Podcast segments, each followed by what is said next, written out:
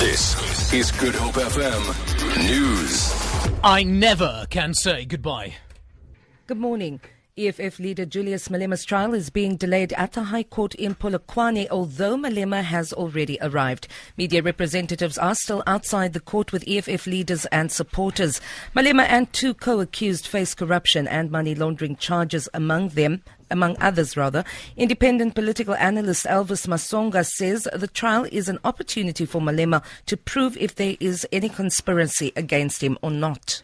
You know, since 2011, Julius Malema has been peddling allegations and conspiracy theories, alleging that there are some senior ANC leaders and government officials that are masterminding his political and financial troubles. And for far too long, we've been waiting as a nation for him to furnish evidence. By him appearing in court, Malema has been offered an opportunity to present such evidence.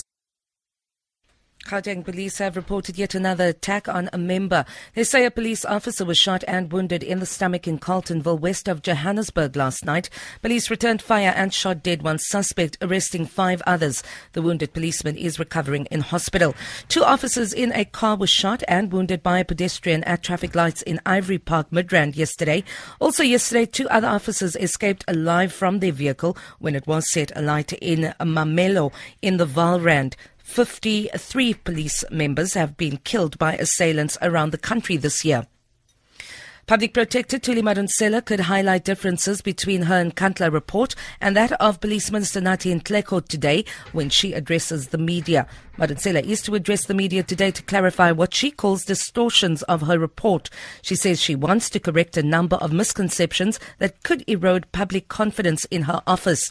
Madonsela found in her report that President Jacob Zuma was liable to pay for non-security upgrades to his private home at Nkandla, while Nhleko's report found that the President should not pay anything.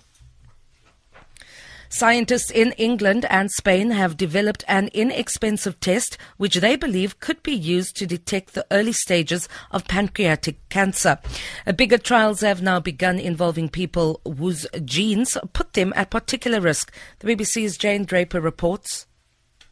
Pancreatic cancer has the poorest survival rate of all common cancers. Many patients are diagnosed too late for surgery to be able to cure them.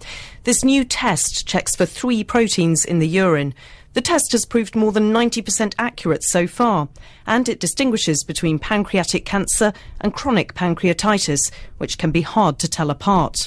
The urine test is relatively cheap and less invasive than scans or blood tests. For Good Hope FM News, I'm Vanya Kluter-Collison.